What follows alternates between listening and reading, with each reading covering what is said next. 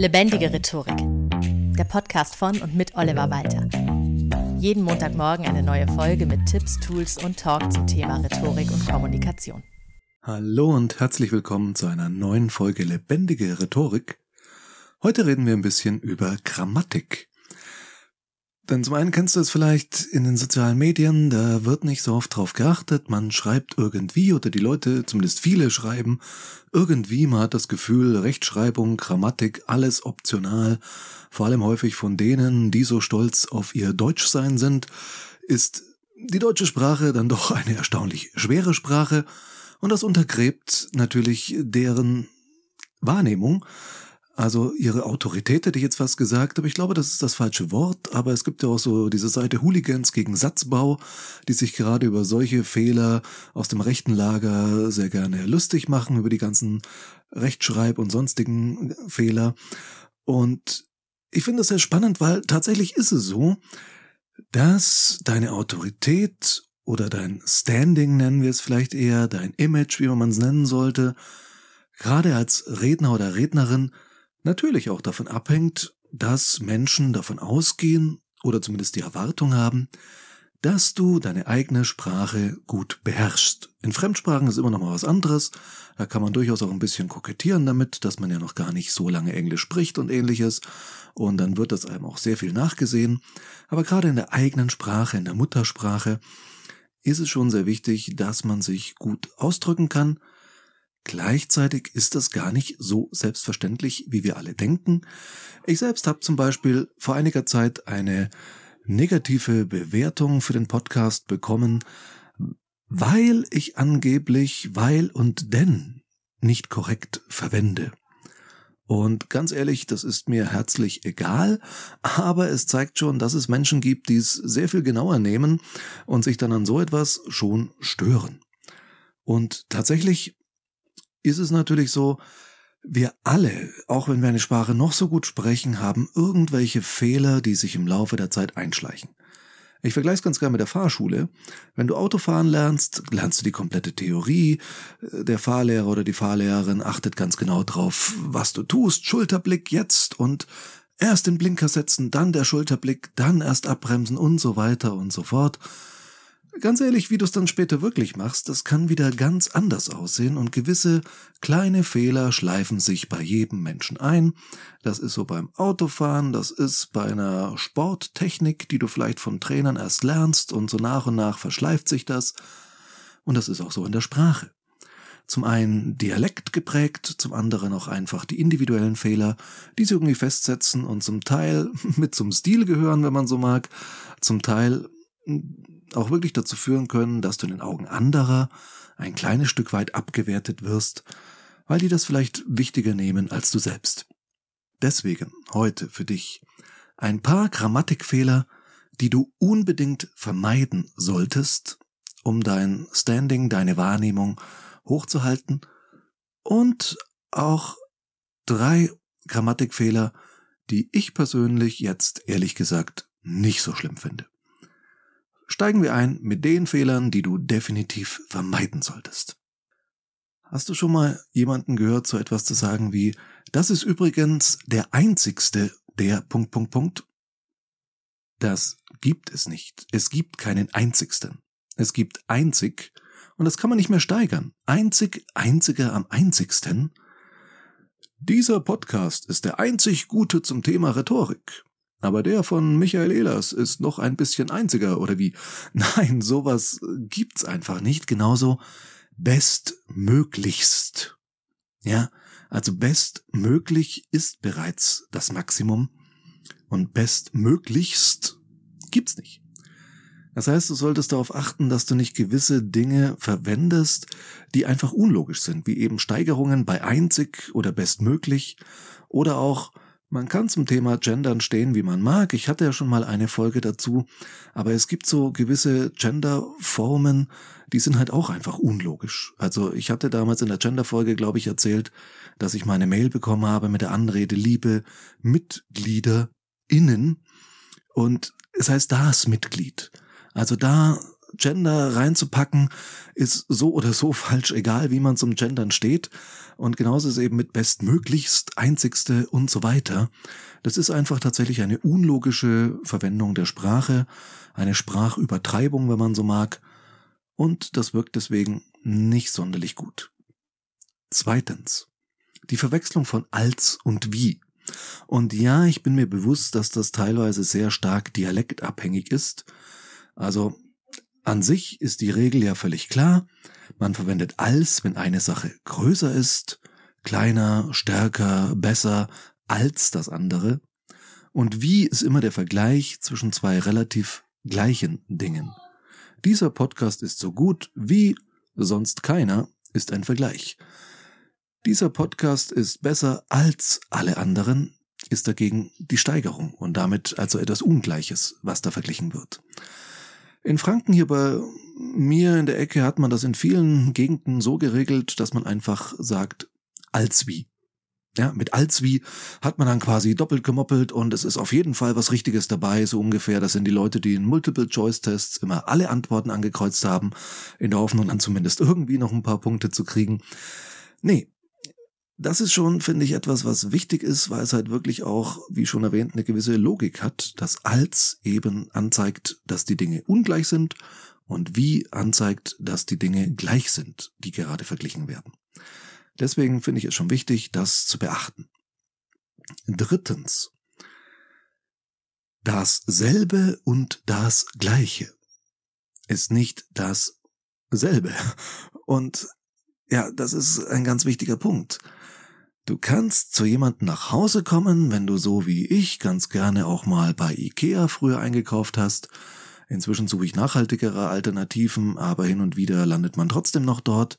Nicht nur wegen der Kjötbula, sondern eben auch wegen der Möbel.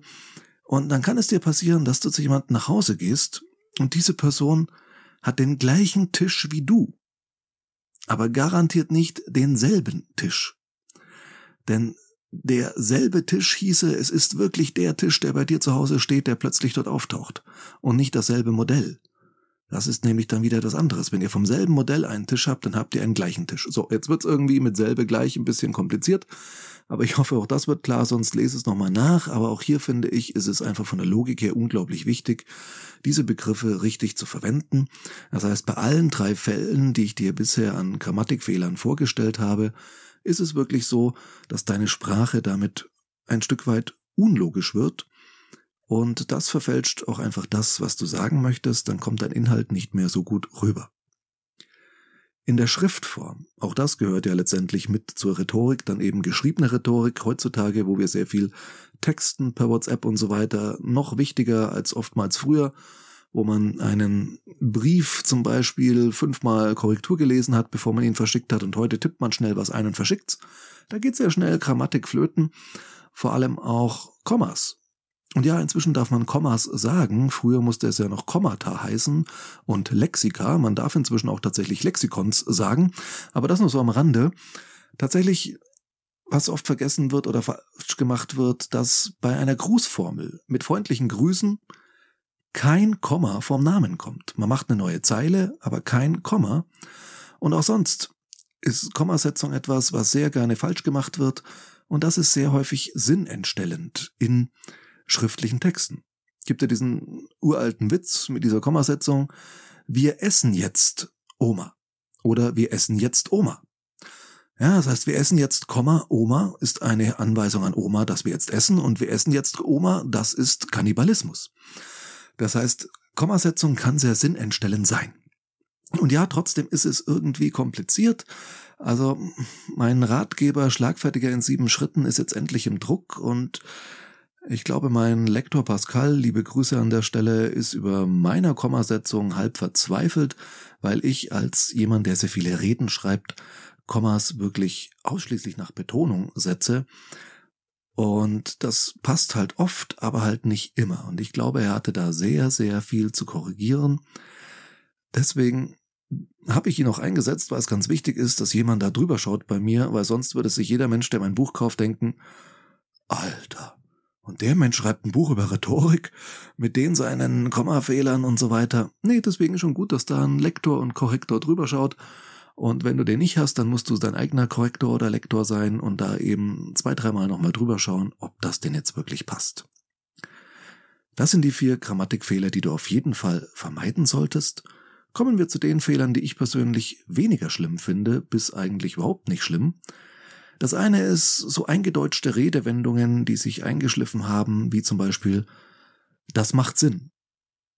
Ja, auf Deutsch heißt es eigentlich das ergibt Sinn und auf Englisch eben that makes sense. Aber hey, who cares? Also ich weiß, es gibt Leute, die caren durchaus. Ich habe in den sozialen Medien mal so nachgefragt, meine FollowerInnen, welche Grammatikfehler stören euch? Und da hat auch jemand wirklich geschrieben, macht Sinn, das stört richtig, das tut richtig körperlich weh, obwohl es eigentlich ja gar nicht so schlimm ist, rational, und trotzdem tut's emotional irgendwie weh. Und ich mir so, okay. Ja, trotzdem verwende ich es auch sehr häufig zu sagen, ja, das macht ja total Sinn, weil man es einfach aus dem Englischen so irgendwie übernommen hat und das hat sich schon so durchgesetzt und dieses, das ergibt Sinn, klingt heutzutage schon fast ein bisschen altmodisch, aber korrekt wäre es eigentlich und dieses das macht Sinn ist eigentlich eine direkte Übersetzung aus dem Englischen. Da könnte man auch sowas übersetzen wie It gives the chance. Ja, ins Englische gibt es die Chance, das sollte man dann auch nicht tun. Aber in dem Fall finde ich es tatsächlich nicht schlimm, wenn man sowas sagt wie das macht Sinn. Weil ich gerade schon gesagt habe vom Karen, ja, eingedeutschte Anglizismen dann auch zu konjugieren oder deklinieren. Ja, sowas wie Wer, who cares? Ja, zum Caren, äh, dass zum Beispiel Leute sowas sagen wie, hey, ich appreciate das. Oder ich google mal was und hey, ich followe irgendwem auf Instagram. Das ist sicherlich an sich nicht korrekt, je nachdem, wie stark wir diese Wörter schon ins Deutsche aufgenommen haben und sie schon in unsere Grammatik uns einverleibt haben. Und trotzdem finde ich es an sich nicht schlimm, wenn es nicht total überhand nimmt also manche Menschen reden ja nur noch so, dieses Bullshit-Bingo-Englisch, und dann ist es total nervig. Aber solange es halt nicht überhand nimmt, ist es für mich persönlich total okay, also solange ich es noch verstehe. Viele Anglizismen sind ja total üblich, da finde ich es nicht schlimm. Und andere halt nicht, da finde ich es dann schwieriger. Aber das ist wieder ein anderes Thema. Ich finde, solange es in Grenzen bleibt, finde ich es noch in Ordnung. Ansonsten wird's schnell ein bisschen affig, nenne ich es jetzt mal. Dann wird's wirklich störend. Dritter Punkt. Und hier mögen sich die Geister vielleicht scheiden, aber ich finde tatsächlich Dativ statt Genitiv nicht schlimm. Das ist Evas Auto. Ist ein korrekter Satz, aber das ist das Auto von der Eva finde ich persönlich jetzt auch nicht schlimm, vor allem weil sich manche Dinge verschieben im Laufe der Zeit. Und ich persönlich finde, auch wenn es dieses schöne Buch gibt, der Dativ ist dem Genitiv sein Tod, ist aber auch schon ewig alt, da hat man sich noch drüber aufgeregt. Ich persönlich finde das eigentlich sehr entspannt, weil sich Dinge auch einfach verändern und Sprache auch immer die Realität abbilden sollte. Und da ist es halt so, dass gerade wenn es um Beziehungen zwischen Menschen geht, dieses Thema Besitz einfach nicht mehr zeitgemäß ist. Also wenn man früher gesagt hat, das ist Erwins Frau, dann bedeutete das, diese Frau gehört Erwin. Heutzutage, wenn man sagt, das ist die Frau vom Erwin, bedeutet es so viel wie, diese Frau gehört zum Erwin. Das heißt, es ist eine Zugehörigkeit und keine Gehörigkeit, also kein Besitztum.